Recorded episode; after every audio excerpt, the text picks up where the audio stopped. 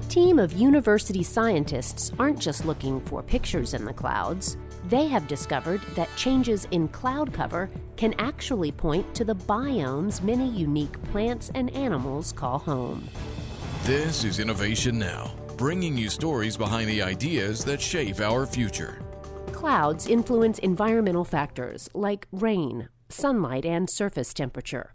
But scientists are now using cloud patterns to predict where specific species actually live. Each day, NASA's Earth observing satellites, Terra and Aqua, collect two images of cloud cover virtually everywhere on Earth.